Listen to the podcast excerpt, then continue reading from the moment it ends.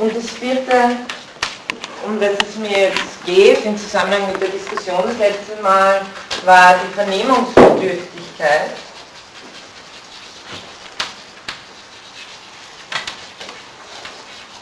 Die Kriterien, die eben nach Reinach einen sozialen Akt ausmachen.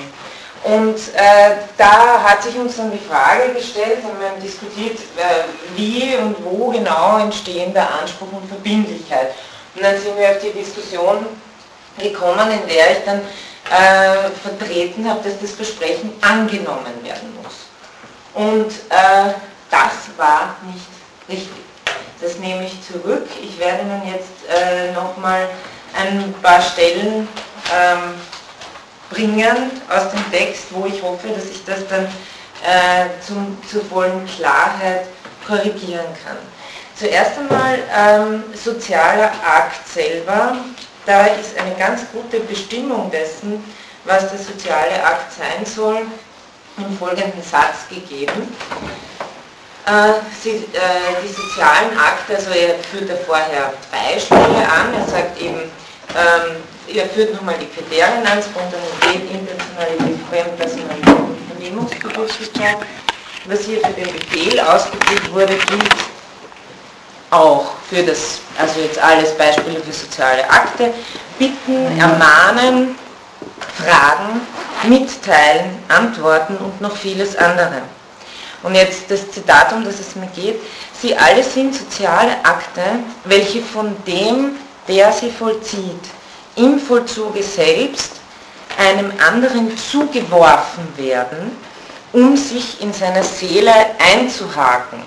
Also das ist äh, ein wesentliches Merkmal des sozialen Aktes, dass sich auf den anderen wesensmäßig bezieht, einhakt und sozusagen in ihm ihn adressiert und sich äh, in ihn einhaken will und dadurch äh, etwas entsteht. Dann noch ein äh, zweiter klärender Punkt, ähm, wieder in einem kurzen Zitat, wäre folgender, dass er sagt, vom Vollzug der Akte unterscheiden wir ihr Vernommenwerden durch den Adressaten, welches erst die Wirkung des Aktes entstehen lässt. Also wir haben, wenn da ein sozialer Akt, wenn das einen sozialen Akt charakterisiert, haben wir den Vollzug dieses Akts, also vom Akteur, der unterschieden wird vom Vernehmen des Adressaten, ähm, woraus erst, also in der Kombination dieser beiden unterschiedlichen Aspekte, die Wirkung entsteht. Und um die Wirkung ging es uns ja beim äh, Versprechen, dass Reineres den sozialen Akt bestimmt, aus dem Anspruch und Verbindlichkeit entstehen. Äh, so, und jetzt äh, komme ich dann noch näher auf äh, eben das Versprechen und wann entstehen da jetzt genau Anspruch und Verbindlichkeit.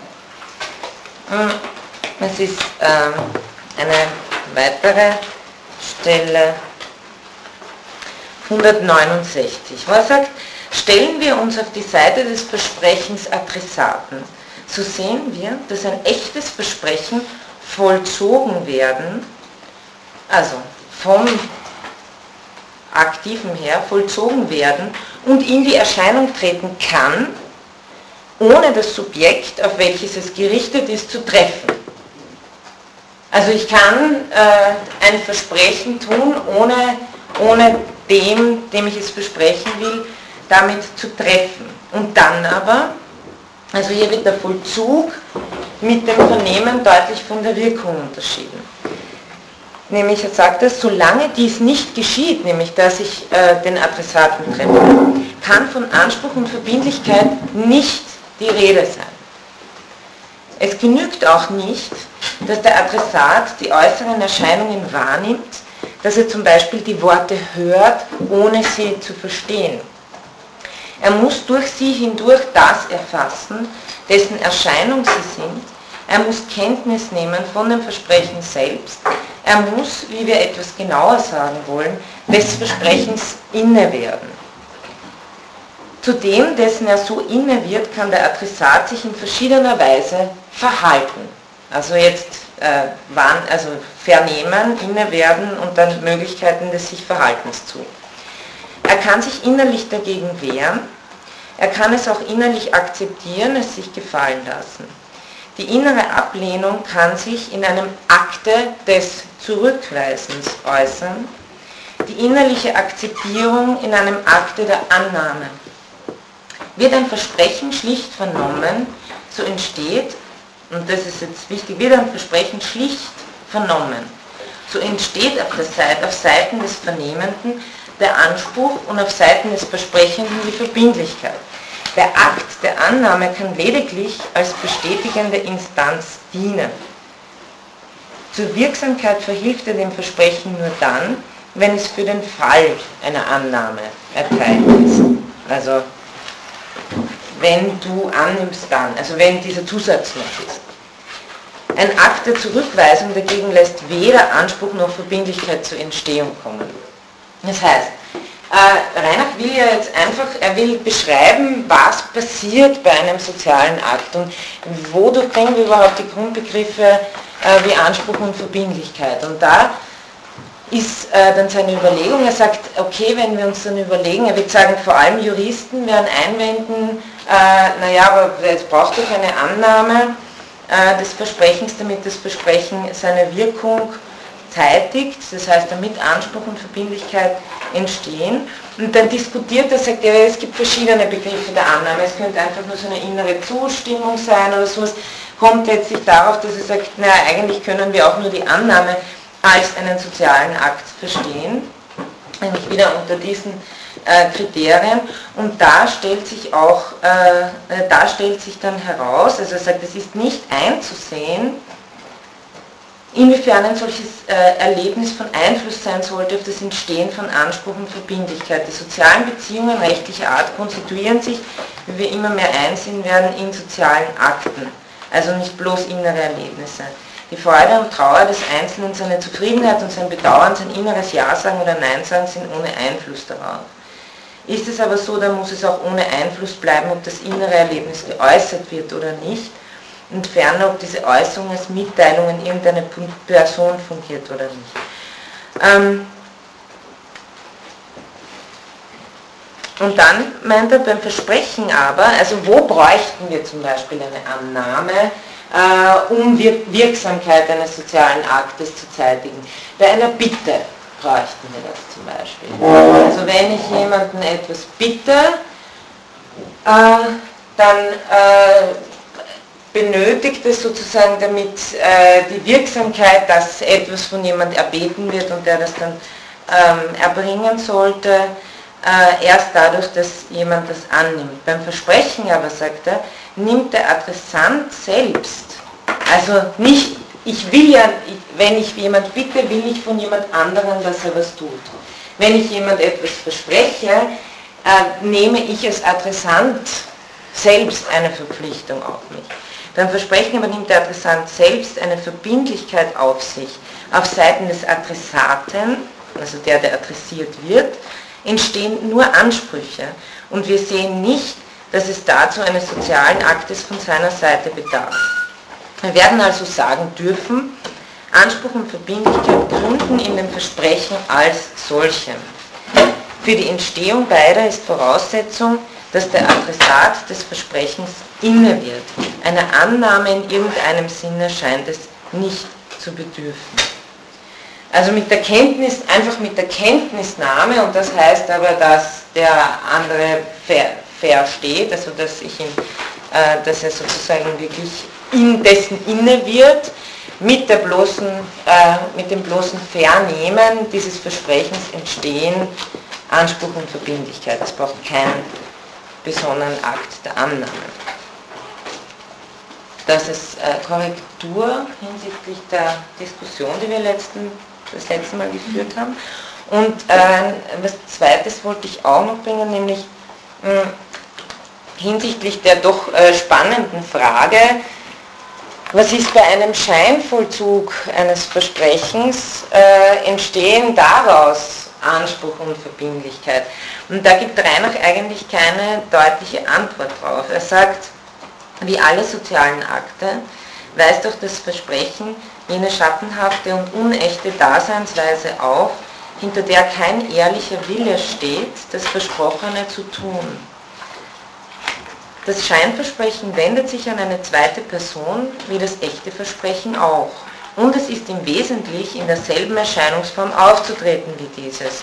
Wer zum Scheine verspricht, gibt sich als echt Versprechender und tritt auch als solcher auf. Und dann sagt eine Fußnote, dadurch unterscheidet sich das Scheinversprechen von, von dem Versprechen, welches nicht auf Ernstnehmung rechnet, wie das scherzhafte Versprechen, die höfliche Redensart, die marktschreierische Reklame oder das einen ganz eigenartigen Fall darstellende Versprechen auf der Bühne.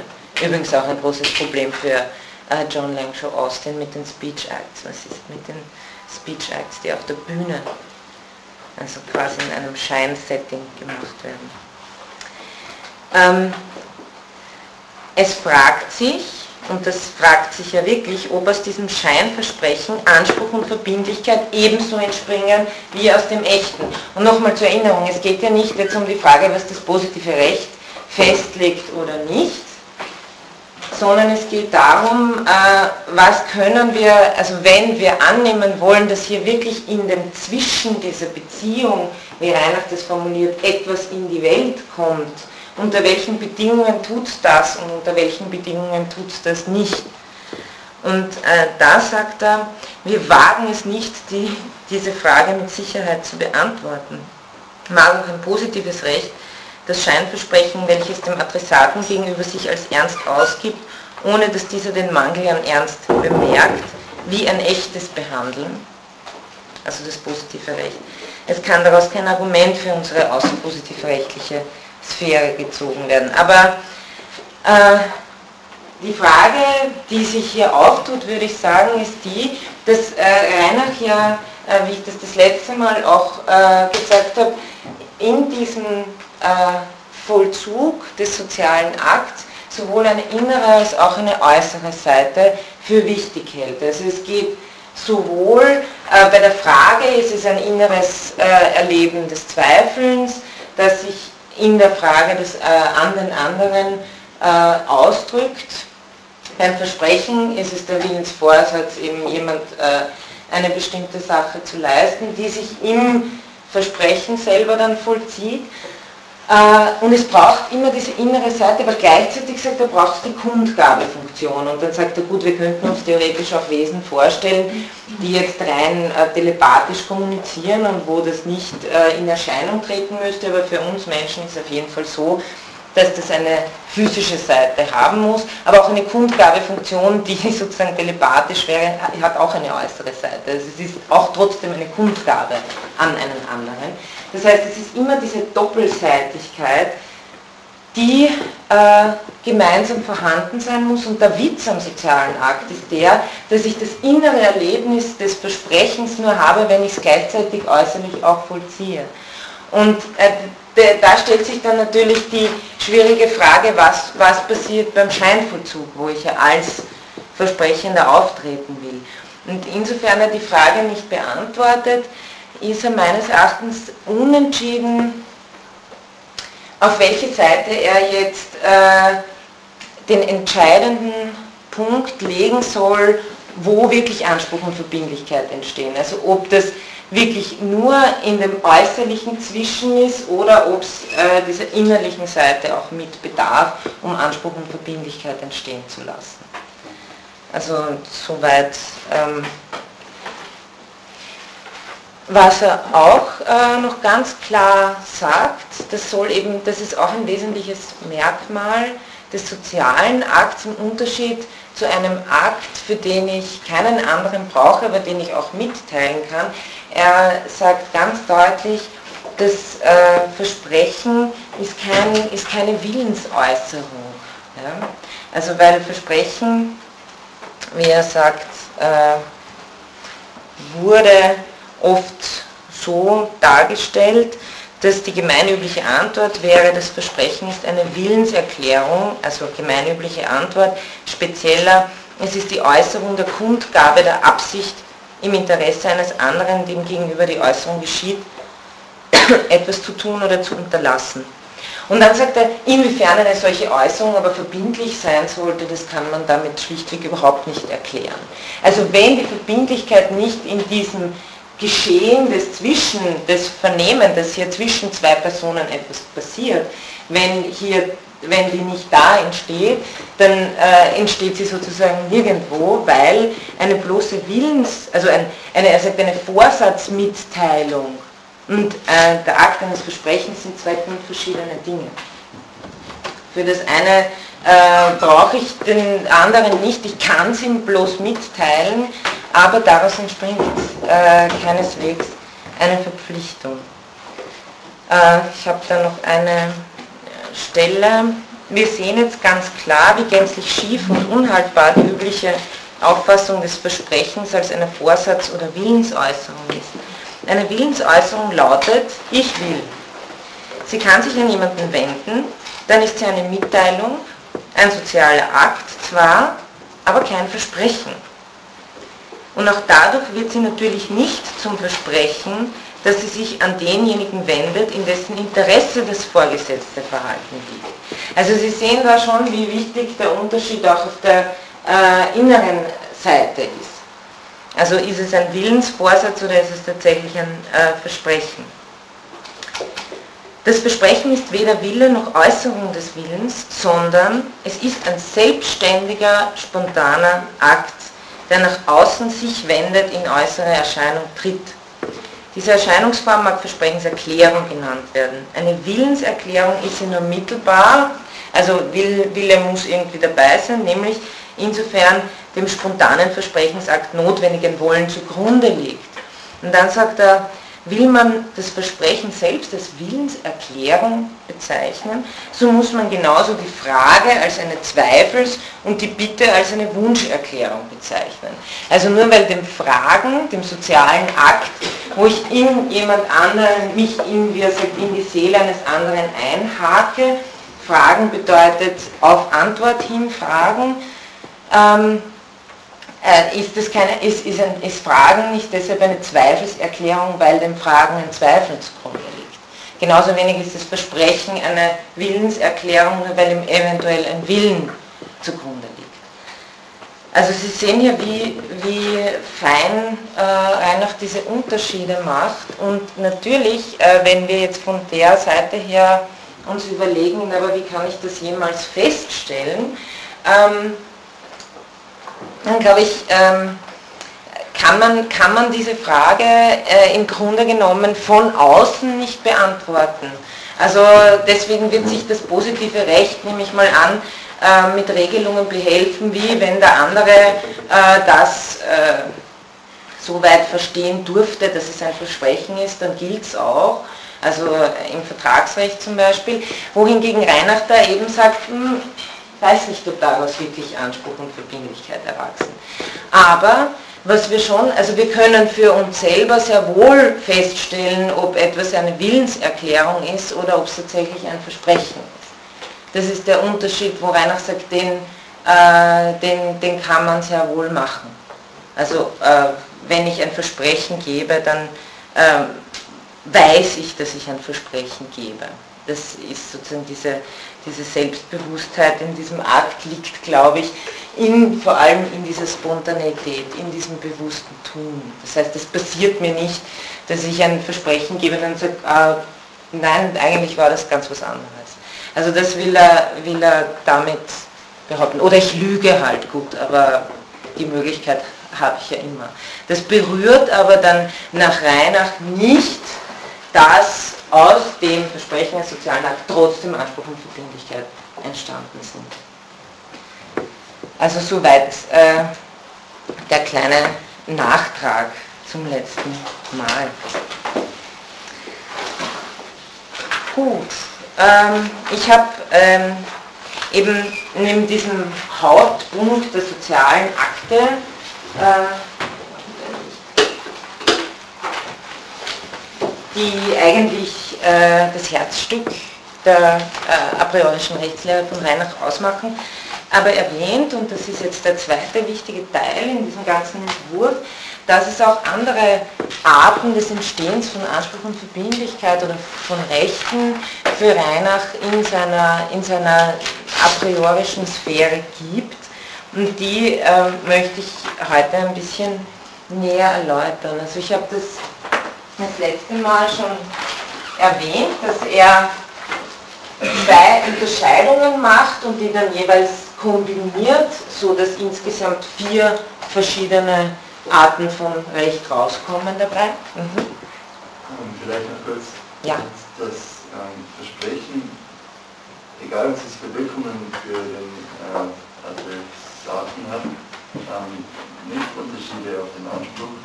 Ich denke mir, wenn Äh, wenn ich jemandem verspreche, äh, dass ich ihm einen Job gebe, mhm. dann ähm, verstehe ich den Anspruch, dem, äh, von dem ich spreche. Aber wenn ich ihm jetzt verspreche, dass ich in der nächsten Woche kündige, hat der dann, ich keine Ahnung, ich glaube, den Anspruch nicht so gut vorstellen. Naja, ähm, das, das ist ja äh, für Reinach, hat ja der Inhalt, äh, da, dazu komme ich heute noch in einem kleinen Punkt, der Inhalt nichts mit dem äh, formalen, äh, mit der formalen Struktur zu tun, aus der das Versprechen, also aus der, die, die aus dem Akt entsteht. Das heißt, egal was Sie versprechen, Anspruch und Verbindlichkeit entstehen immer aus dem Akt des Versprechens. Das heißt, auch hier äh, könnte dann, vielleicht will die Person ja dann plötzlich, dass sie gekündigt wird und sagt, Moment, ähm, ich habe aber, also es wurde mir aber versprochen. Äh, ich komme zu einem kleinen Punkt, wo es vielleicht noch viel heikler wird, als dieses äh, etwas versprochen bekommen, was man nicht haben will. Nämlich wenn ich etwas verspreche, was unsittlichen Inhalts ist. Also ich verspreche jemanden zu ermorden. Inwiefern bindet mich das? Also das, das komme ich noch. Aber wichtig ist für Reinach auf jeden Fall, und das unterscheidet ihn ja vom Naturrecht. Weil sonst wäre er, sonst wäre er ein Naturrechtler, wenn er sagt, aus gewissen Sachverhalten, manche sind berechtigt und andere nicht. Das wirklich Spannende bei Reinach ist, dass er einen Rechtsbegriff aus dem sozialen Verkehr heraus äh, versucht zu entwickeln, und der ist zunächst mal unerkannt vom Inhalt. Ja.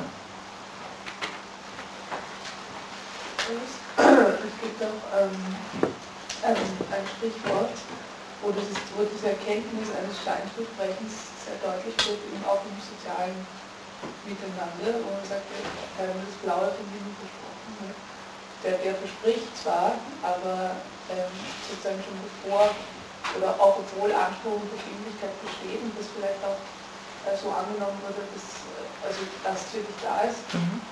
äh, naja, wird es ignoriert. Ein Return der Innerlichkeit eben. Wo es dann, wenn der eine offensichtlich eine Erkenntnis setzt, dass er, dass, dass der, dieser Inhalt äh, kann nicht eingelöst werden. Mhm. Also auch im Sozialen. Also aber das wusste sozusagen der, der versprochen hat, schon als es versprochen hat. Das meint man ja damit, oder? Oder wenn man die Redewendung verwendet? Ist gar nicht so klar. Ja. Nicht so klar, aber ja. Es gibt auf jeden Fall eine negative Erkenntnis. Mhm. Und Versprechen auch. Also mhm. Aber damit bestätigt man ja eigentlich sogar diese Intuition, dass, dass ähm, im Versprechen schon so etwas liegt, das zu halten wäre. Weil dass man äh, hier bemerkt, negativ, dass jemand etwas verspricht, was er nie halten wird, impliziert ja schon, dass sozusagen der Akt des Versprechens selber so etwas erzeugt wie einen Anspruch, das ist.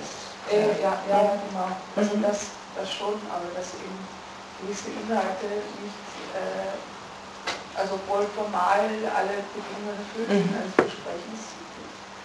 Äh, obwohl man kann, ich sage jetzt mal, eines, eines Menschenverstandes nicht anerkannt werden können, mhm. auch wenn sie ernst gemeint sind. Ja, ja. Das würde Reinach, da würde Ihnen Reinach hundertprozentig zustimmen. Mhm. Er sagt nämlich schon auch, versprochen werden kann im Grunde genommen äh, ernsthaft, weil es geht ja auch darum, dass äh, der, derjenige, der das vernimmt, auch, auch ernsthaft annehmen, also nicht annehmen, sondern dass es wirklich äh, als Versprechen äh, vernehmen kann, das äh, einen, einen ernsthaften Hintergrund hat. Und da würde Ihnen Reinach absolut zustimmen und sagen, wenn jemand etwas bespricht, was absolut unmöglich ist, äh, dann entstehen zwar schon Anspruch und Verbindlichkeit, aber da, sagt er, da verwendet er eben diese, diesen Ausdruck dessen, dass er sagt, die sind unheilbar krank geworden.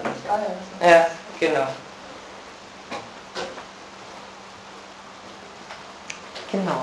Ja, also er, die, die zwei Unterschiede, die er macht, ich rufe sie Ihnen nochmal kurz in Erinnerung, sind, dass er äh, sagt, es gibt sittliche Rechte und Verkehrsrechte. Äh,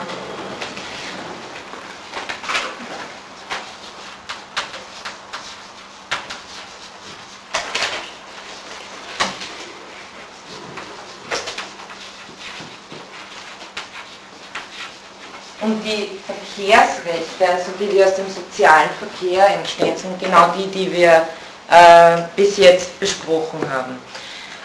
Ähm, die sittlichen Rechte, sagt er, also die sind die beiden, meint er, sind scharf voneinander geschieden durch ihren Charakter und ihre Gesetzmäßigkeiten. Die Verkehrsrechte entstehen in willkürlichen freien Akten von Personen, also verweisen auf ein gewisses, auf, auf einen, einen Vollzug, ein Verhalten, Akte einfach. Auf sie kann verzichtet oder sie können übertragen werden. Da spricht schon der Jurist auch, weil das kommt ständig, also diese Themen, die im bürgerlichen Recht auch auftauchen, von Übertragung bis äh, Pfand und äh, Verzicht und Einräumung und so weiter, das thematisiert Reinach alles. Also diese Rechte können, die entstehen durch Akte, auf sie kann verzichtet, sie können übertragen werden. Sie entspringen aus den sozialen Akten des Versprechens und der Übertragung, entsprechen eben den rechtlichen Gebilden, die wir bis jetzt thematisiert haben. Jetzt im Gegensatz dazu die sittlichen Rechte können keinesfalls aus freien Akten entspringen, also haben nichts mit einem Tun zu tun, sie bedürfen unter allen Umständen eines anderen Untergrundes, sagt er. Diesen Untergrund sieht Reinach in der Person oder in einem bestimmten sittlichen Verhältnis zu einer anderen Person. Sittliche Rechte, also zum Beispiel Verwandtschaft, sagt er, sittliche Rechte können weder übertragen werden, noch kann man auf sie in ihrem Wesen verzichten, das heißt, sie mit einem willentlichen Akt aus der Welt schaffen. Höchstens kann man ihre Ausübung unterlassen. Also hier, ich werde immer wieder darauf zurückkommen, ähm, spaltet sich der vorher eher einheitlich entwickelte Rechtsbegriff plötzlich auf in zwei verschiedene Quellen. Also hier haben wir die Quelle des sittlichen Rechts, ist offenbar die Person, und ich habe es schon das letzte Mal gesagt, es ist leider so, ich habe auch jetzt ein bisschen äh, in anderen Texten von Reinach nachgelesen, dass er nicht... Äh, leider nicht sehr viel weiter zum Personenbegriff erläutert. Es könnte vielleicht ein Hinweis sein, dass er sagt, die Person ist diejenige, die versprechen kann. Also vielleicht kommen wir über den Umweg des Versprechens nochmal zur Person. Aber ich muss sagen, dass hier, dass er, dass er sagt, Person ist eben diese letzte Quelle der sittlichen Rechte. Und dann die zweite Unterscheidung, die er macht, ist, äh, es gibt relative und absolute Rechte. Was bedeutet das? Relative Rechte beziehen sich auf fremdes Verhalten, also betreffen daher meinen Anspruch auf das Verhalten einer anderen Person, ähm, also die Einlösung eines Versprechens zum Beispiel. Und absolute Rechte be hingegen betreffen die Ausübung durch ihren Inhaber, nicht die Einlösung eines Versprechens durch einen anderen. Sie setzen nur eine Person als Träger, also setzen eine Person als Träger voraus und beziehen sich auf Eigenverhalten. Also zum Beispiel Recht auf Verzicht. Und wenn wir das jetzt kombinieren, dann erhalten wir vier verschiedene äh, Arten von Rechten, nämlich absolute, sittliche Rechte, absolute oder machen wir so relative sittliche Rechte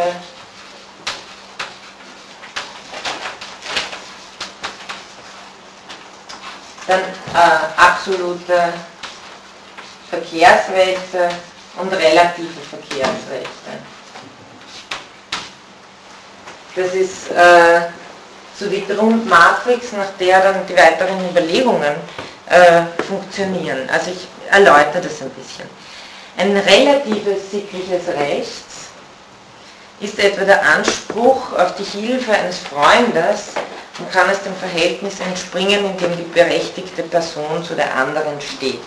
Ich muss sagen, die ganze sittliche Sphäre, Reinach sagt zu Recht auch, äh, um die geht es ihm hier nicht. Er erwähnt das nur der Vollständigkeit halber und weil ja auch äh, das positive Recht solche sittlichen Rechte als Grundlage nimmt und darauf äh, diesbezügliche Bestimmungen äh, zu erlassen. Äh, er sagt, ich konzentriere mich in diesem Buch eigentlich hauptsächlich auf die sozialen Akte und das sind die relativen Verkehrsrechte. Das heißt, äh, man darf es ihm hier nicht so zum Vorwurf machen, dass es nicht entwickelt, aber was sich doch abzeichnet, ist, dass äh, wenn es darum geht, dass das, was Reinach nachzeichnen will, der Frage nachgeht, wie wir überhaupt einen Sinn von Recht, also wie, wie wir überhaupt verstehen, was Recht ist, Anspruch und Verbindlichkeit, was die Quellen dieses, dieses Sinnverständnisses sind, wie er sagt, die schafft das positive Recht mitnichten, es greift auf sie zurück, aber es, es, es, hat, es, es erzeugt sie nicht, das ist seine, äh, seine Grundthese. Und da kann man eben sehen, dass offenbar die Quellen dieses Sinnverständnisses von Recht, äh, wie, wir, wie wir zuerst, äh, würde ich sagen, äh, würde man glauben, die entstehen hauptsächlich aus dem sozialen Bezug. Jetzt eröffnet er aber auch noch etwas anderes. Das heißt, ich habe das auch schon das letzte Mal gesagt, die Einheit des Rechtsbegriffs bei Reinach ist damit äh, ein wenig gefährdet. Äh, andererseits könnte man sagen, er argumentiert, dass es verschiedene Quellen gibt, aus denen wir äh, das Verständnis, unser Verständnis von Recht beziehen. Also zunächst mal relatives sittliches Recht. Ein absolutes sittliches Recht, sagt er, ist zum Beispiel das Recht auf freie Entfaltung der Persönlichkeit. Reinach ist sich aber selbst über dessen Begründung auch nicht ganz sicher. Ich zitiere ihn, lassen wir dahingestellt, in welcher Weise und welche Formulierung sich ein solches Recht in der Tat aufstellen lässt. Jedenfalls haben wir hier ein Beispiel für den Typus derjenigen absoluten sittlichen Berechtigungen, welche in der Person als solcher gründen. Also die äh, braucht es sozusagen auch dafür, damit er diesen Typus von Rechten hat, der, den man nicht in sozialen Akten übertragen oder auf die man nicht verzichten kann. Dann kommen wir zu den Verkehrsrechten. Ich nehme mir wieder zuerst die relativen Verkehrsrechte vor, die Reinach eigentlich meistens als Ansprüche bezeichnet. Also eben Anspruch und Verbindlichkeit. Das ist eine terminologische Sache im Grunde. Ähm ja, das ist eben die zentrale Rechtsfigur, die er hier bearbeitet. Ähm Zuerst hat er eben behauptet, dass äh, Anspruch und Verbindlichkeit wesensmäßig im, Vers im Versprechen entstehen, müssen nun allerdings einräumen, dass dies nur eine Möglichkeit ist, Ansprüche und Verbindlichkeiten, also im weitesten Sinne Rechte, zu begründen. Weitere Möglichkeiten bestehen offensichtlich in der Sittlichkeit und sowie in der Person und, wie wir gleich sehen werden, im Eigentum, also in der Weise des Gehörens. Das komme ich dann gleich. Ähm, Nochmal die Frage ähm, nach dieser Einheit des Rechtsbegriffs bei Reinach dann.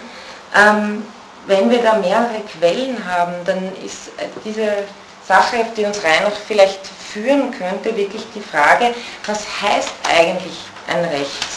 Ja, was bedeutet es, ein Recht zu haben? Was ist der Sinn? Das meinen wir mit, diesem, mit, mit dem Sinn dessen, äh, dass man ein Recht hat. Und wie erlangt sozusagen dieser Begriff seine Berechtigung? Diese Frage und damit der Bestimmung eines Rechtsbegriffs entzieht sich Reinach in gewissem Maße mit, der, mit dem Verweis auf die phänomenologische Schau, der es schlichtweg einleuchten muss, was ein Recht ist, da der Begriff des Dürfens sicherlich um nichts klarer ist als der Begriff des Berechtigtseins. Also ich zitiere ihn da ein bisschen, um das verständlicher zu machen, äh, worauf er hinaus will, nämlich indem er einfach sagt, das ist ein Elementarbegriff, wenn man so will. Ja? Also das ist einer, ähm, er, er zitiert da vorher noch Descartes und sagt, ähm, Descartes bemerkt, dass äh, es zu den hauptsächlichen Irrtümern in Wissenschaften gehört, ähm, vielleicht, die man in den Wissenschaften nur begehen kann, also dem, äh, der, derer zu zählen, die das definieren wollen, was sich nur erschauen lässt. Also es gibt äh, diese Elementarbegriffe, wären im Endeffekt etwas, was man nicht nochmal durch was anderes erklären kann. Also es macht es einem dadurch nicht klar, man kann es erläutern, man kann es sichtbar machen, man kann es versuchen einsichtig zu machen, aber äh, es ist sozusagen nicht äh, etwas, was man dadurch erzeugen kann. Er äh, sagt, man flüchtet, sobald die Frage ähm, nach dem Wesen aufgeworfen wird, als Scheuse direkt zu erschauen, zu irgendwelchen außerhalb liegenden Elementen, zu denen man wohlweislich in Fernstellung bleibt und macht so den hoffnungslosen Versuch, das, was selbst zur Gegebenheit gebracht werden müsste, durch die Heranziehung fremder, ebenfalls noch ungeklärter Elemente aufzuklären. So verzichten wir dann auch auf den Versuch, den Begriff von Rechten und von Verbindlichkeiten zu definieren. Also wenn immer Definitionen verlangt werden. Vergleichen wir das ganz am Anfang mit äh, diesen Einführungen, diese Grundprobleme der Rechtsphilosophie. Da haben wir ja schöne Definitionen dessen gehabt, was das Recht ist. Und ähm, wir haben noch gesehen, wo die divergieren. Äh, die Frage ist, äh, jetzt mit Reinach, kann uns das wirklich erklären, was ein Recht ist? Oder haben wir das nicht schon immer auf eine Weise verstanden? Und die Definition erläutert uns nur in gewisser Weise, wie hier noch weiter der Begriff des positiven Rechts verstanden wird. Bei dem einen haben wir es mehr an einen Gerechtigkeitsbegriff gebunden gehabt, bei dem anderen weniger und so weiter. Aber was es heißt, ein Recht zu haben, ist etwas, was ich immer schon verstanden haben muss, wenn man Reinach folgen will. Ähm, er sagte mir, dass die üblichen Bestimmungen des subjektiven Rechts, wenn das wäre vielleicht etwas, was man uns von juristischer Seite entgegnen könnte, subjektives Recht ist das Recht, äh, das einem Rechtssubjekt in Bezug auf sein Tun zugeschrieben wird. Ähm, da gibt es auch genug Definitionen. Er sagt, äh, das ist für unsere Zwecke auch nicht äh, brauchbar. Und warum ist nicht schwer zu sehen? Wie sollten wir zum Beispiel die Rechte als ein Wollen-Dürfen bestimmen können? Das ist eine der vielen äh, Definitionen, die auch zu Reinachs Zeit herumgegeistet sind, dass ihr offenbar nicht auf das Wollen, sondern, auf das, äh, sondern sich auf das Verhalten von Personen beziehen. Und da der Begriff des Dürfens sicherlich um nichts klarer ist als der Begriff des Berechtigtseins. Oder wie können wir die Bestimmung, also ich glaube, das ist äh, Stammler, da tut nichts äh, zur Sache, äh, Recht ist Willensmacht oder Willensherrschaft, das ist eine Rechtsdefinition, da es doch innerhalb der a priorischen Rechtslehre gilt, dass nicht der Wille, sondern die Person Macht hat und dass diese ferner ihre Macht nicht durch ihr Wollen, sondern durch soziale Akte realisiert und dass schließlich die in sozialen Akten sich realisierende Macht der Person keineswegs identisch ist mit ihrer Berechtigung. Also worauf er hinaus will im Endeffekt ist, dass er sagt, den, äh, den, den Sinn dessen, was Recht berechtigt sein heißt, kann ich nicht äh, definieren, auf den kann ich nur zeigen, hinweisen, ihn versuchen klarer zu machen damit, äh, was ich bezüglich der Akte erläutere, aber letztlich äh, werde ich ihn nicht äh, durch andere Begriffe aus dem, aus dem Hut zaubern.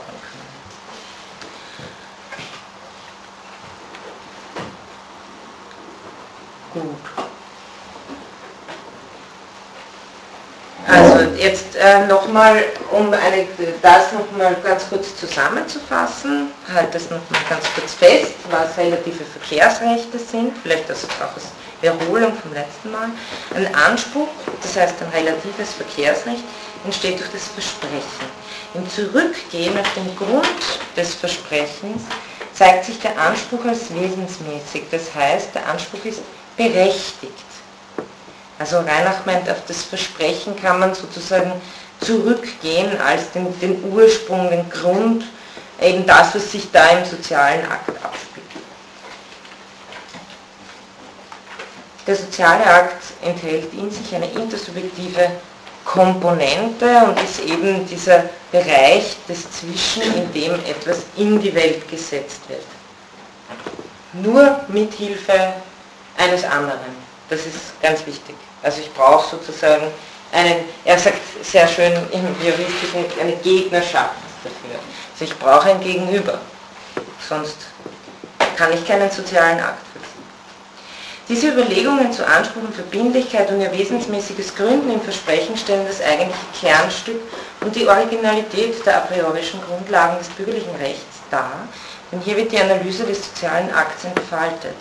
Man darf dennoch nicht vergessen, dass es Reinach um Wesenszusammenhänge und die Begründung eines a priorischen Rechtsbegriffs gegangen ist. Und ich zitiere jetzt nochmal, was interessant ist, ist, dass er sagt, wir geben streng genommen keine Theorie des Versprechens. Wir stellen ja nur den schlichten Satz auf, dass das Versprechen als solches Anspruch und Verbindlichkeit erzeugt. Man kann versuchen, und wir haben es versucht, durch aufklärende Analyse diesen Satz einsichtig zu machen, ihn erklären zu wollen, hätte genau denselben Sinn wie den Versuch einer Erklärung des Satzes einmal eins ist eins. Zitat Ende. Also nochmal diese Weigerung, eigentlich hier ähm, eine, eine Theorie aufstellen zu machen. Jetzt komme ich zu dem äh, Punkt, den der Kollege vorher angesprochen hat, äh, was ist mit dem unsittlichen Versprechen? Nach Reinach besteht nämlich eine sittliche Verpflichtung, so Bereich der Ethik, nicht der priorische Rechtslehre, eine sittliche Verpflichtung, Versprechen einzuhalten. Verbindlichkeit ist nicht dasselbe wie die Verpflichtung, diese Verbindlichkeit einzuhalten. Die Verbindlichkeit der anderen Person gegenüber, also deren Anspruch, steht neben dieser Pflicht und ist ihre Voraussetzung. Was passiert aber, wenn der Inhalt des Versprechens unsittlich ist? Also zum Beispiel, man verspricht jemanden zu ermorden. Ist man dann sittlich verpflichtet, das Versprechen zu erfüllen und den Mord auszuführen? Es sind hier zwei wesentliche Punkte festzuhalten. Ich zitiere äh, Reinach. Die Verbindlichkeit gründet im Wesen des Versprechens als Akt, nicht in seinem Inhalt. Die Unsittlichkeit des Inhalts kann also den Wesenszusammenhang in keiner Weise tangieren. Zitat Ende. Außerdem bezieht sich die sittliche Verpflichtung auch nur auf die Erfüllung des reinen Versprechens, abgesehen von seinem Inhalt, also auf die Erfüllung von Versprechen überhaupt. Um das moralische Problem zu lösen, bietet uns Reinach allerdings einen zweiten Argumentationsstrang an. Ein sittlich unrechter Versprechensinhalt gebietet dessen Unterlassung, während ein Versprechen an sich Erfüllung gebietet. Und dann äh, nochmal ein Zitat. Bei einem solchen Widerstreite ist es sittliche Pflicht, das Gebot der höherstehenden Pflicht zu erfüllen. Zitat Ende. Das, so denke ich mir, ist im Fall des Mordes relativ klar. Ich, man kann sich aber schon vorstellen, dass es da Fälle gibt, in denen das vielleicht nicht so klar ist, ob die höhere Pflicht ist, das Versprechen zu erfüllen oder nicht. Aber das ist auf jeden Fall äh, den, den Ausweg, den Reinach gibt. Also es entstehen Anspruch und Verbindlichkeit, und äh, die haben mal nichts mit dem Inhalt zu tun, und wenn aber dann ein Widerstreit entsteht, hinsichtlich dessen, soll ich das jetzt erfüllen oder nicht, dann muss man sich überlegen, äh, was die höher stehende Pflicht ist.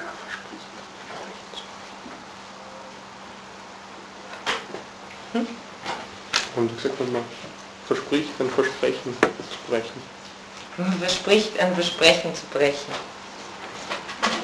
Genau, was ist denn die höhere Pflicht zum Beispiel? Ich würde sagen, der Inhalt, äh, also der, der, der Inhalt ist un, unsittlicher als... Aber das ist immer dasselbe, wenn uns Leute ethische Anweisungen geben und uns nicht sagen, wie dann genau, ähm, aber wie gesagt, das haben wir ja auch schon bekannt. Also das ist immer wieder dasselbe Problem, äh, dass das dann im Endeffekt äh, je nach Fall abgewogen werden muss. Also wichtig ist auf jeden Fall, äh, das, was Reinach da konzeptuell versucht, ist äh, zu trennen, die Sphäre der Sittlichkeit von einer Sphäre, in der einfach Anspruch und Verbindlichkeit stehen, unabhängig davon. Also das, äh, das, dieses, diese Seinsphäre, die er da etablieren. Gut, dann komme ich jetzt äh, noch zu den absoluten Verkehrsrechten. Die haben wir bis jetzt überhaupt noch nicht gehabt. Da geht es äh, eben um Rechte, die Eigenverhalten betreffen. Und das ist jetzt äh, nochmal äh, eigentlich ein sehr reichhaltiges Gebiet. Die absoluten Verkehrsrechte, auch kurz Rechte im Gegensatz zu Ansprüchen benannt, liegen der Möglichkeit, relative Verbindlichkeiten einzugehen und Ansprüche zu erheben, wesentlich zugrunde und weisen andere Fundamente als diese auf. Also äh, irgendwo muss ja sozusagen der, der Grund dessen sein, warum ich äh, überhaupt äh, verzichten, widerrufen und so weiter kann.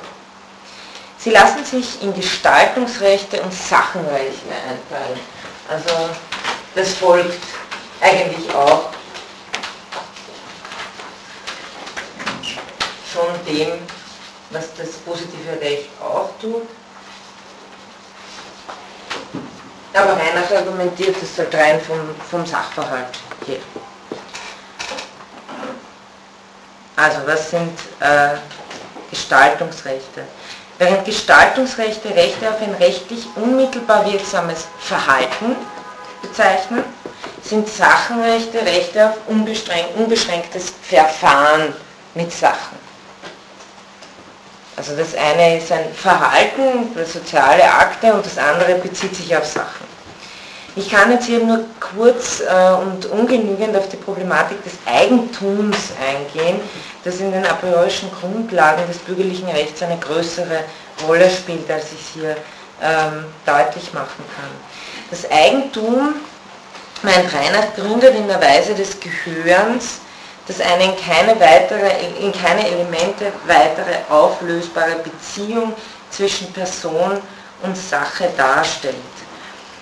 Ähm, vielleicht nur kurz ein paar Bemerkungen dazu.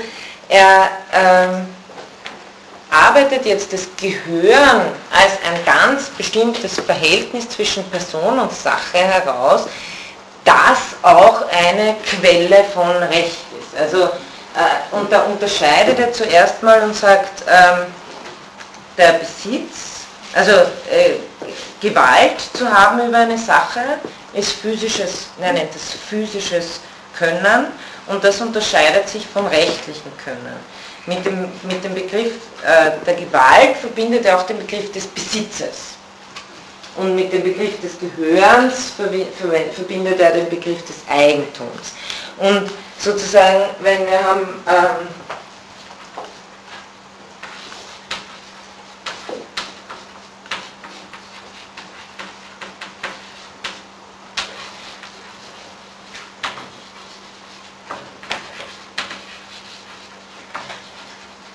und er sagt, äh, die Unterscheidung, die er machen will, ist, dass er sagt, das ist etwas Physisches und das ist die Sphäre, aus der, über, aus der Recht entspringt.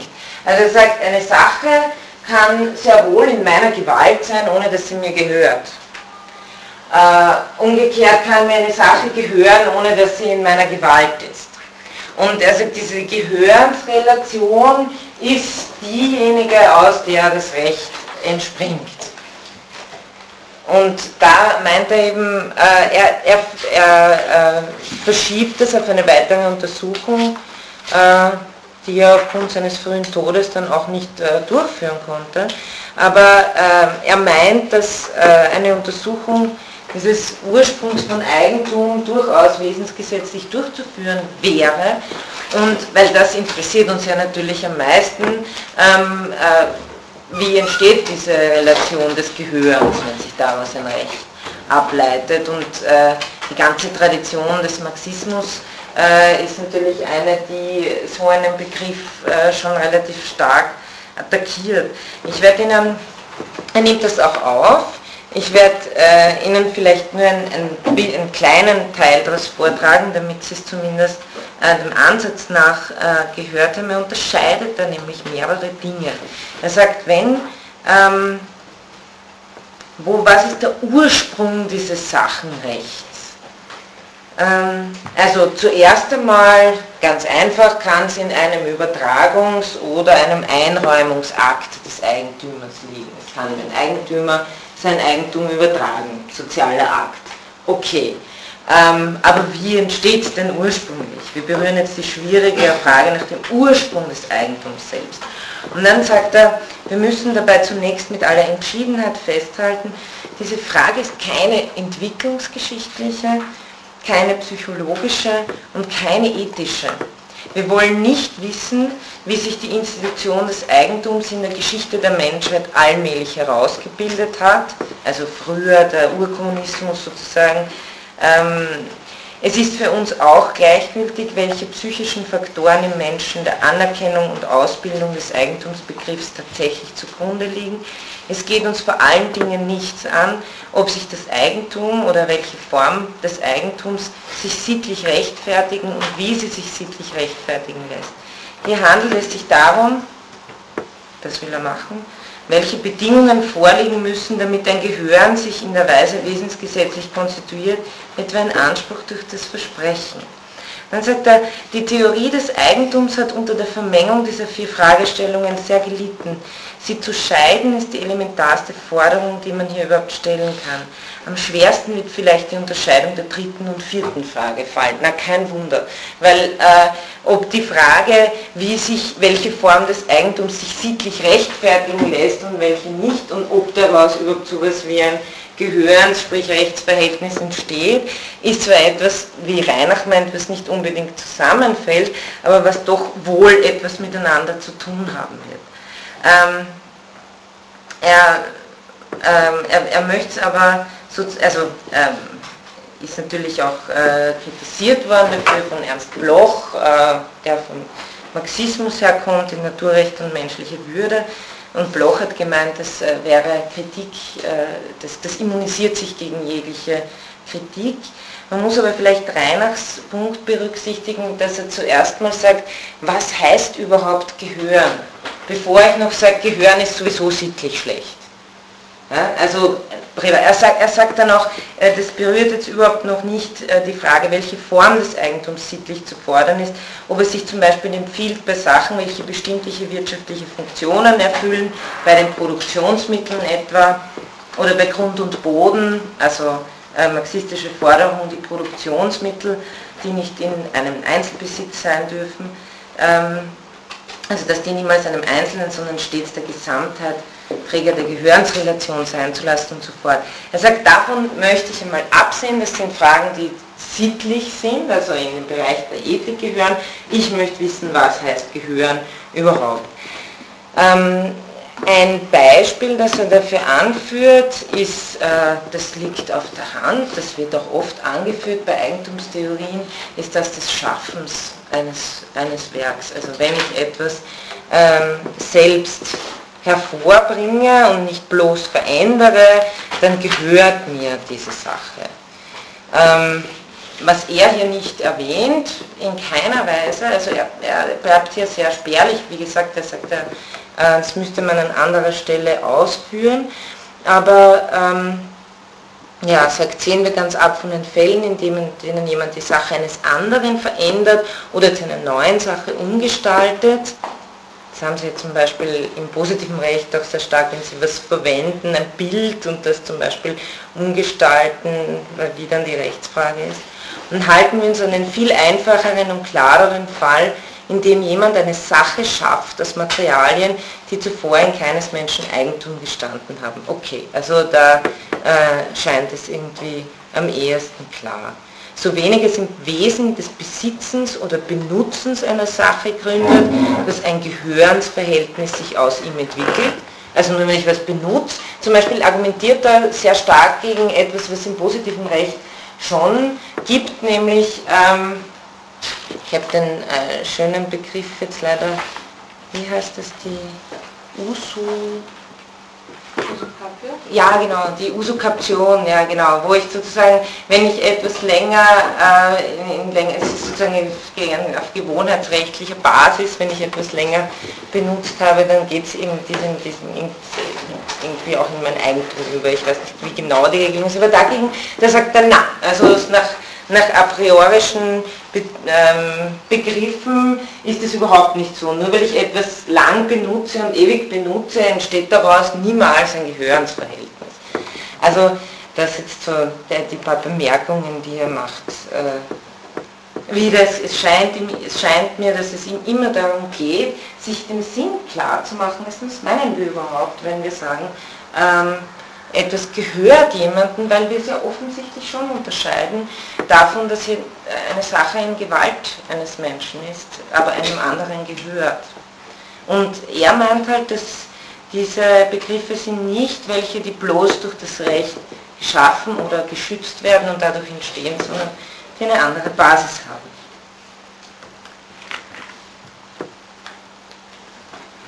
Okay, das, also soweit das war das, das sind die Sachenrechte, die im Gehören gründen. Das klarerweise natürlich kein sozialer Akt ist, sondern ein Verhältnis zwischen Person und Sache.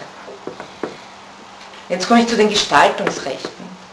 Gestaltungsrechte hingegen betreffen nicht das Verfahren mit Sachen, sondern das Recht auf eigenes, unmittelbar wirksames rechtliches Verhalten, wie zum Beispiel Recht auf Verzicht oder Widerruf. Sie betreffen ein gewisses rechtliches Können. Das ist jetzt ein ganz spannender Begriff, der uns so in die äh, Grundlagen dann letztlich reinführt, also rechtliches Können, das insofern scharf vom Recht selbst zu trennen ist, als es sich nur auf eigenes Verhalten beziehen kann und eine unmittelbar rechtliche Wirkung erzeugt. Also rechtliches Können erzeugt rechtliche Wirkung, erzeugt erst Rechte. Damit komme ich zu, zu dem Abschnitt der Ursprung absoluter Rechte, rechtliches Können und Grundkönnen. Und jetzt nochmal die Person. Erst, im Be erst der Begriff des rechtlichen Könnens erlaubt es Reinach schließlich, den Ursprung absoluter Rechte und Verbindlichkeiten zu erklären. Also dieser, die in der Person gründen. Denn wenn wir von der Annahme ausgehen, ein absolutes Recht sei in einer Person bereits vorhanden, so kann dies teilweise durch Akte der Übertragung oder der Einräumung, beide Formen rechtlichen Könnens, an andere Personen weitergegeben werden, niemals aber kann ein absolutes Recht durch ein Versprechen entstehen. Das ist ein Gestaltungsrecht. Schließlich verweisen das rechtliche Können und seine Übertragbarkeit auf die Wurzel eines rechtlichen Grundkönnens, das in der Person selbst liegt. Also, wenn Sie so wollen, versucht Reinach, den Personbegriff ganz stark auf ein Können hin zu verstehen. Und äh, da, finde ich, kehrt er schon wieder zurück zu seinem Grundgedanken, nämlich, dass es um Vollzüge, um Akte geht. Das ist... Äh, Dass, dass das irgendwie ähm, ein, ein Vermögen ist, das sowohl in uns als Personen, als vor allem auch in der sozialen Interaktion ist, aus der wir das, den Sinn dessen beziehen, was Recht ist. Ich zitiere jetzt nochmal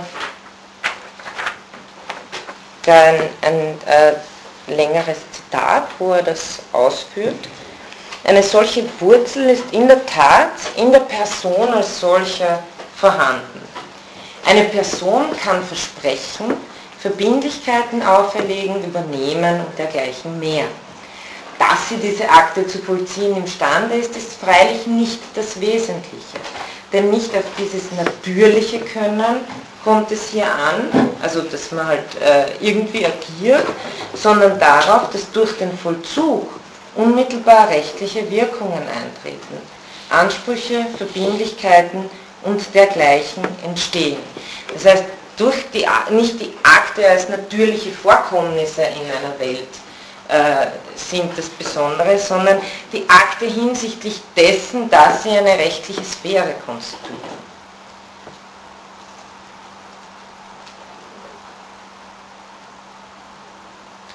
Ansprüche solche, also hier dokumentiert sich ein rechtliches Können, welches nicht weiter ableitbar ist, sondern in der Person als solches seinen letzten Ursprung hat.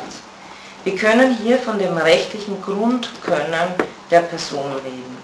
Dies Grundkönnen ist unübertragbar, klarerweise, aber das, das ist sozusagen die letzte Wurzel auch der, äh, der, die in der Person ist, dass das Grundkönnen selber. Ich kann zwar ein bestimmtes Können übertragen, nämlich zum Beispiel äh, kann ich äh, Eigentum übertragen und kann insofern ein absolutes Sachenrecht übertragen, aber das Übertragen können selber, also das Grundkönnen, kann ich nicht nochmal übertragen. Ähm, das äh, Das wäre sozusagen, und insofern fundiert Reinach ähm, die Personenrechte, wenn man sagt, äh, also Menschenrechte sind unveräußerlich und so weiter. Er fundiert die Personenrechte eigentlich sehr schön in diesem, in diesem Können und Aktvollzug von Personen, dass sie selber nicht nochmal loswerden können, ähm, solange sie lebendig sind.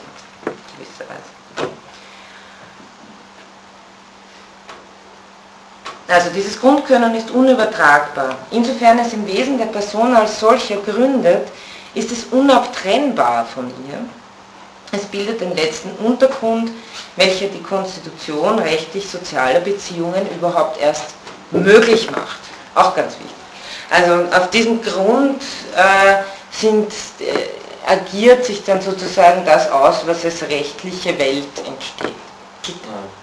Gibt es da Parallelen zum kantischen Gesetz? Weil das hört sich so ähnlich an, nur dass es auf Recht umgelegt und bei Kant auch gibt es die Moral, die letztlich ja auch keinen Grund gibt, sondern das moralische Gesetz in mir.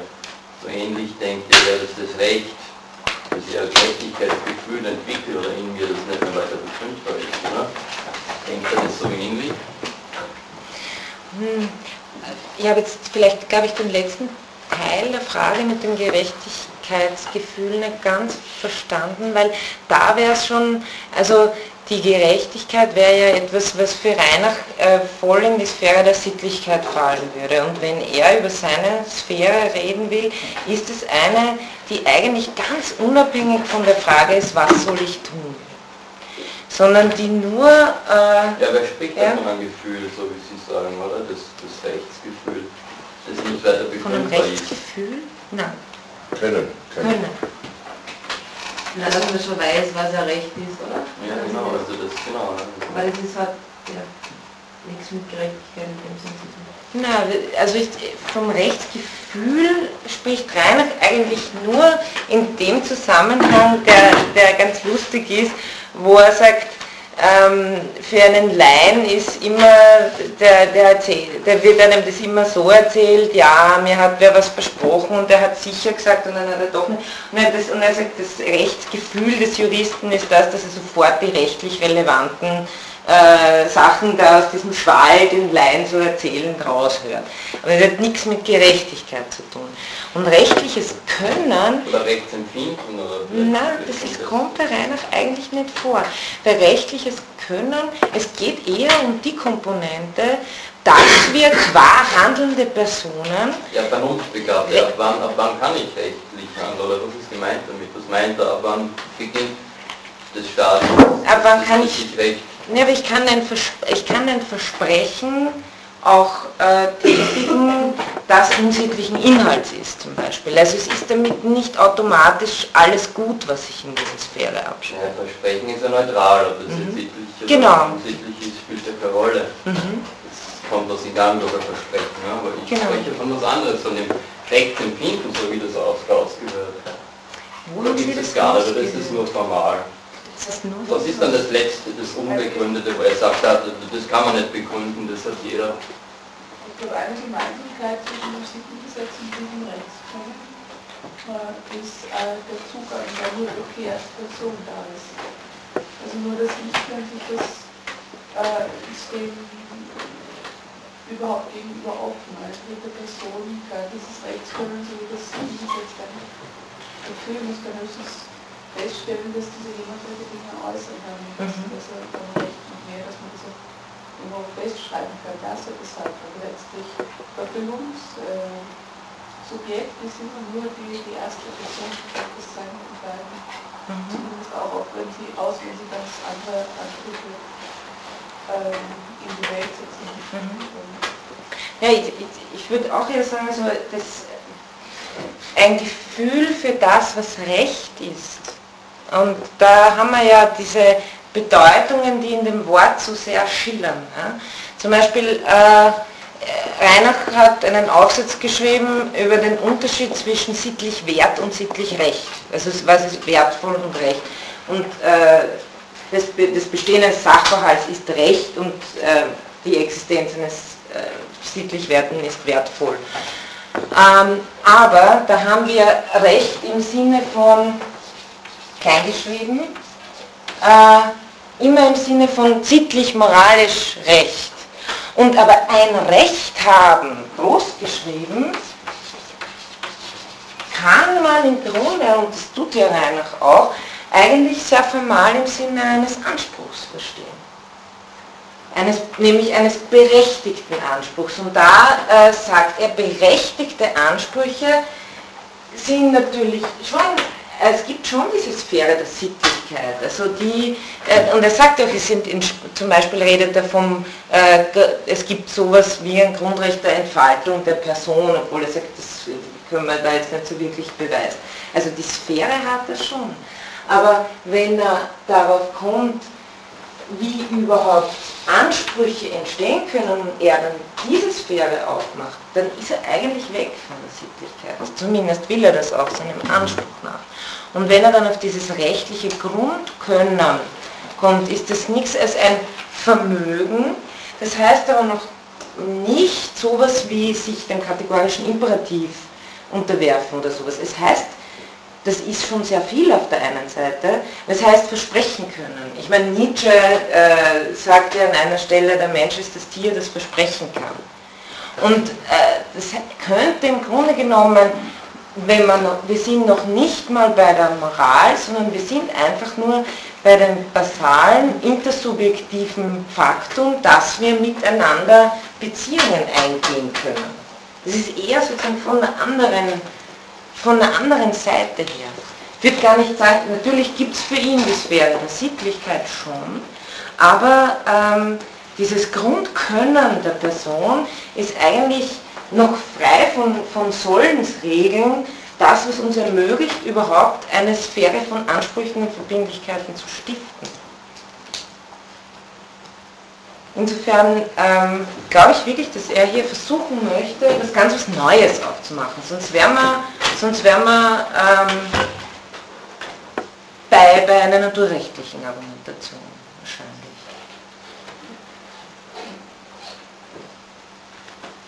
Also in dieser Person liegt sozusagen dieser letzte Untergrund des gesamten a priorischen Systems, die Person, die ein unübertragbares Recht, der ein unübertragbares rechtliches Grundkönnen zugeschrieben wird. Die Person stellt insofern, oder ihr, ihr, ihr Vollzugskönnen, die Möglichkeit ihres Könnens, stellt die Bedingung der Möglichkeit jeglicher sozialer Akte dar und ist daher wesensmäßig der Ursprungs- und Quellpunkt alles rechtlichen Könnens. Aber Person muss man hier immer in actu verstehen. Also wenn Person heißt, etwas zu können und es nicht bloß in physischer Hinsicht zu können, sondern rechtliche Bezüge zu stiften, das ist ja eigentlich der Witz, um den es geht, ähm, dann, äh, dann ist es ja immer in einer bestimmten Hinsicht, die einen bestimmten intersubjektiven Raum eröffnet, also nicht bloß ein Naturgeschehen.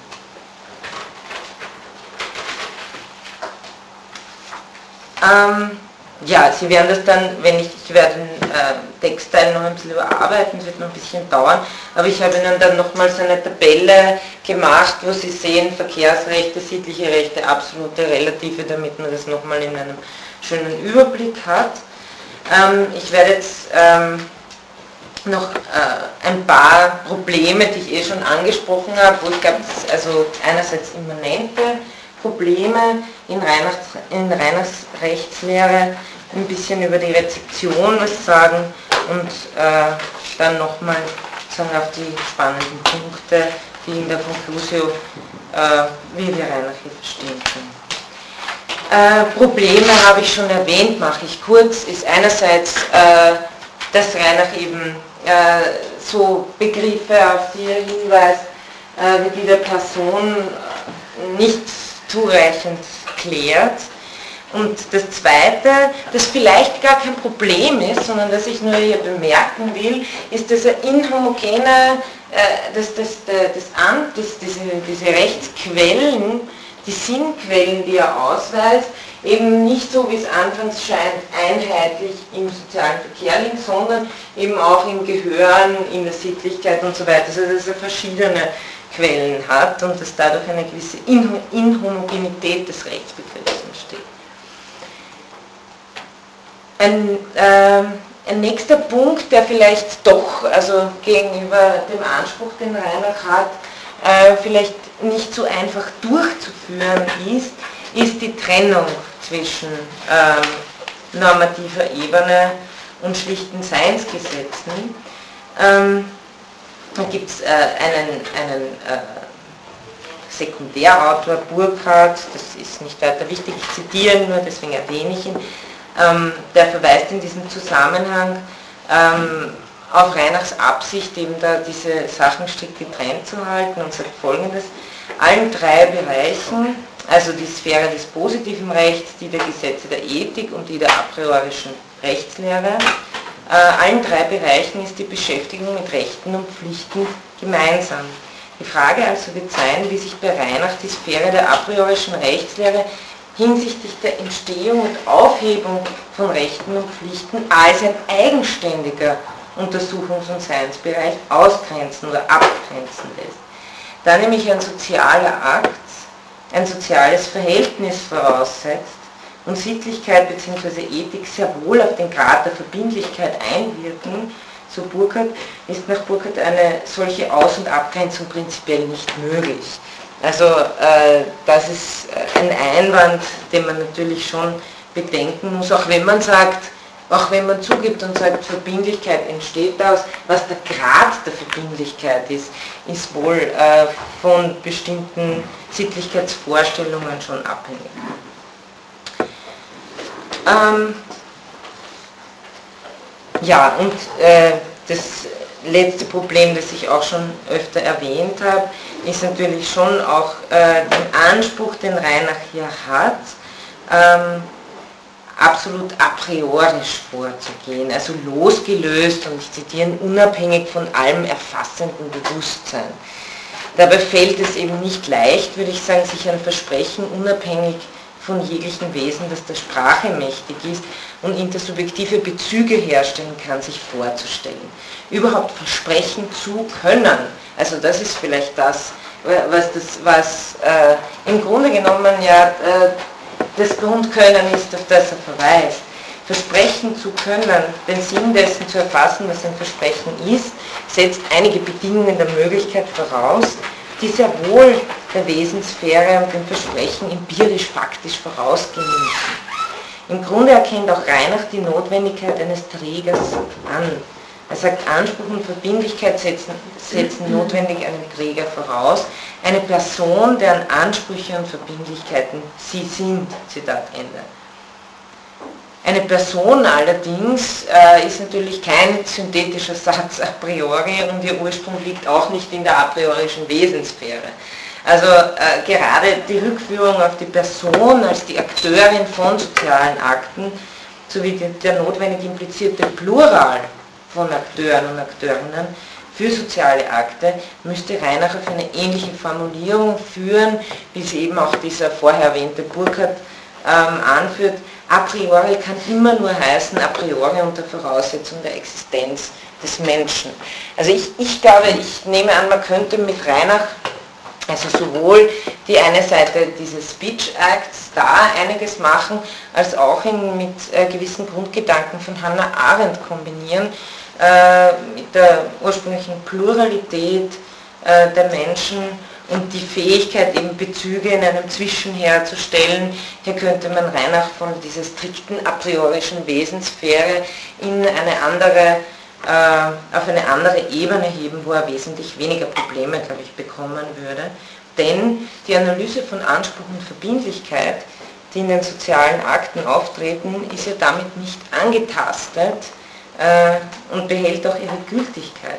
Denn es ist eine Sache, die Wesenheit und Sinnimplikation eines Akts oder einer Klasse von Akten zu beschreiben, und eine andere Sache, das eidetisch unabhängige Bestehen von Sachverhalten, losgelöst von Ermöglichungsgrund dieser Sachverhalte zu behaupten. Also eine Sache, ob ich das einfach beschreibe, was passiert da, und anderes, ob ich sage, vollkommen a priorische Wesenssphäre.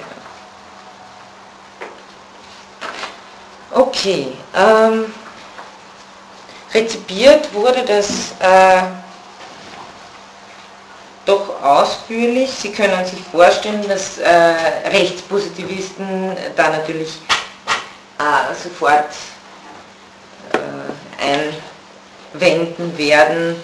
Ähm, die a priorischen Rechtsgesetze sind halt für die Gültigkeit des positiven Rechts natürlich vollkommen kontingent.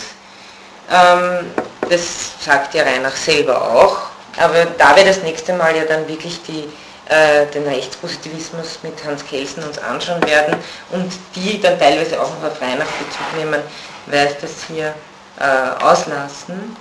Ähm, andere Kritiker zum Beispiel sagen, äh, man kann das Problem auch als ein ethisches auffassen, also man kann es so auffassen, ähm, dann ist es einer spezifisch rechtsphilosophischen Betrachtung unzugänglich, weil es mit dem Recht nichts, äh, Recht nichts zu tun hat. Als rechtliches aufgefasst ist es aber nur einer positivrechtlichen Lösung oder auch einer rechtspolitischen zugänglich. Also Sie sehen auch schon immer, äh, jeder hat da auch schon seinen Begriff vom Recht, mit dem er dann äh, die Kritik formuliert.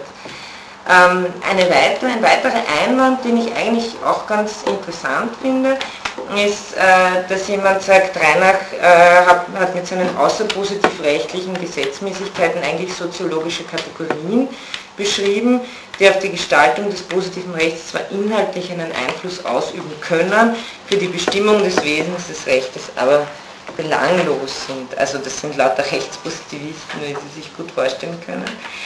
Ähm, kommt zum Abschluss. Was ist jetzt nochmal die Güte und Stärke, die wir hier bei Reinachs rechtsphänomenologischen Entwurf festmachen können? Zunächst einmal äh, muss man schon äh, diese Pionierarbeit würdigen, ähm, da er sozusagen der Erste ist, der das überhaupt einmal versucht hat, solche Überlegungen zum äh, Recht losgetreten hat und eine Diskussion darüber entfacht hat, was Phänomenologie auf dem Bereich der Rechtsphilosophie leisten kann. Dabei spricht bei Reinach, dass er wirklich in beiden Fächern kompetent war. Das hilft natürlich immer sehr. Die spezielle Ausformung seiner rechtsphänomenologischen Ansätze aus den Überlegungen einer realistischen Phänomenologie heraus zeigt, dass der jeweilige Ansatzpunkt des Betrachters, also für eine rechtsphilosophische Betrachtung, nie unabhängig ist. Das ist mir eines der wichtigsten Anliegen, die ich Ihnen hier in der ganzen Vorlesung klar machen will. Hinter dem, wie man Recht sieht, steckt meistens eine, eine starke philosophische Haltung, oder eine, also eine bestimmte Haltung, äh, die man immer noch mal äh, genauer beleuchten kann, dann wird einem auch klarer, warum der Rechtsbegriff so oder so aussieht.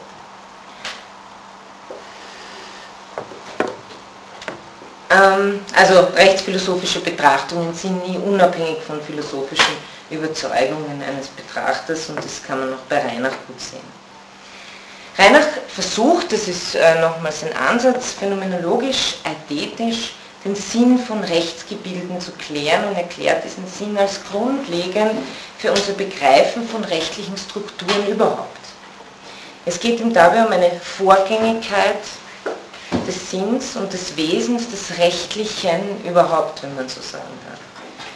Nur wenn solche Sinn, solche Verhältnisse zum Beispiel durch das Versprechen hervorgebracht werden können, können wir überhaupt in rechtlichen Kategorien denken, wäre die Behauptung. Also wie können wir überhaupt den Sinn dessen erfassen, wenn wir, äh, dass etwas ein Anspruch, ein Recht und so weiter ist. Ähm, auch wenn wir anschließend das von uns selbst hervorgebrachte positive Recht nicht nach den Kategorien gestalten, aus denen wir eine ursprüngliche Rechtseinsicht gewonnen haben. Ähm, da ist nochmal wichtig, also Reinach äh, sieht positives Recht als Bestimmungssatz und Bestimmung setzt ihren Inhalt als sein sollen. Das ist selber wieder ein sozialer Akt. Also wenn er sagt, das positive Recht, das ist eine Diskussion, die ich hier nicht mehr wirklich präsentieren kann, die er recht ausführlich sich mit allen möglichen Theorien herumschlägt, äh, was ist überhaupt positives Recht? Und er sagt, positives, also der Begriff der Norm äh, ist viel zu vieldeutig, weil Norm kann genauso eine ethische Norm oder sonst irgendwas sein.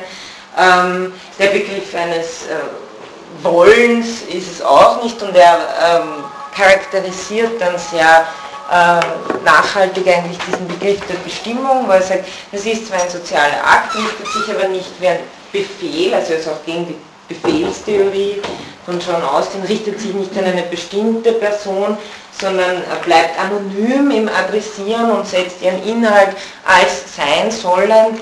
Also das sind lauter Bestimmungen, die im Grunde genommen ähm, eigentlich ganz gut treffen, ähm, was das Recht ist. Finde ich äh, vielleicht eine Stelle, könnte ich Ihnen noch bringen.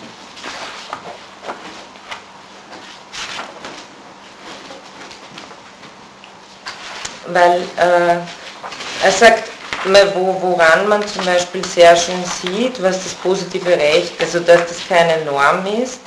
Ähm, ich weiß jetzt nur die Frage, ob ich es finde.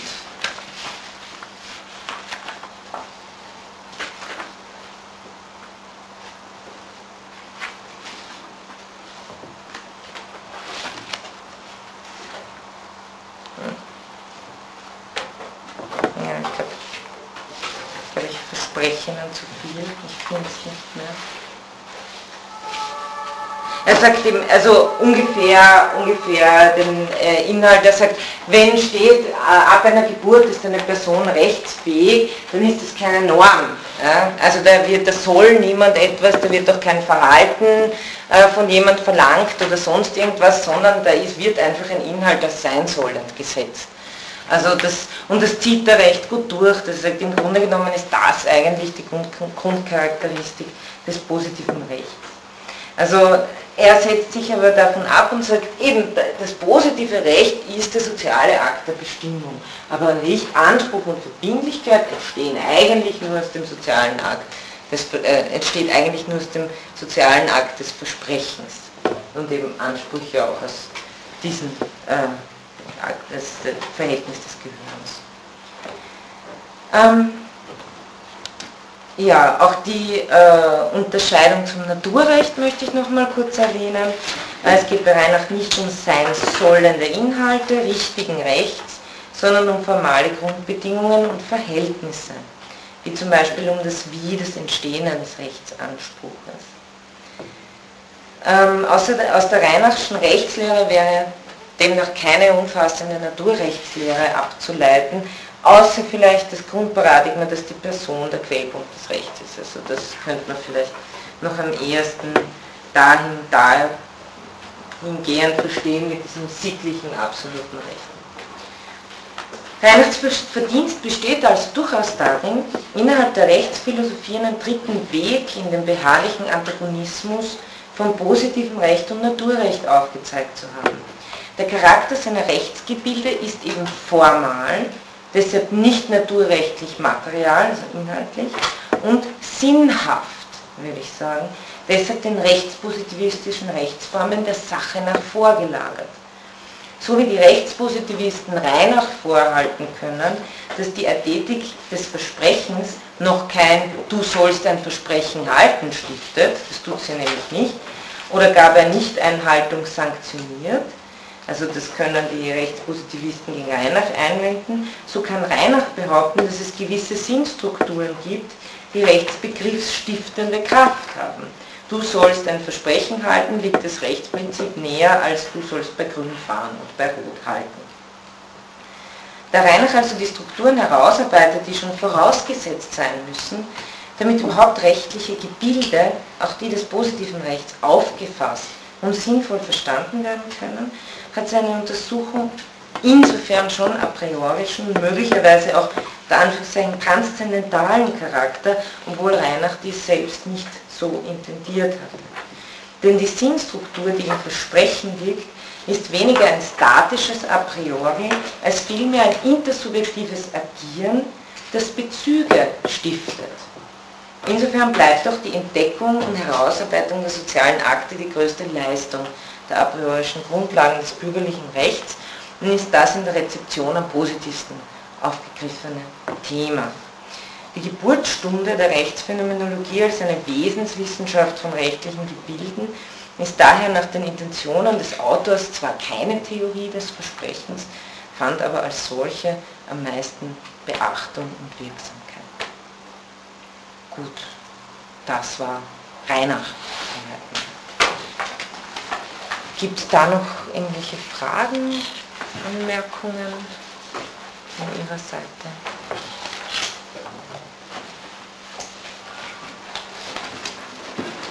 Sie sind noch müde. Sie gehen nach Hause. Es gibt aber viele, es gibt aber viele.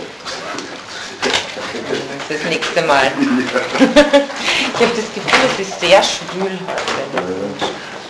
Gut, dann wünsche ich Ihnen einen schönen Abend. Das nächste Mal geht es mit dem Rechtspositivismus weiter.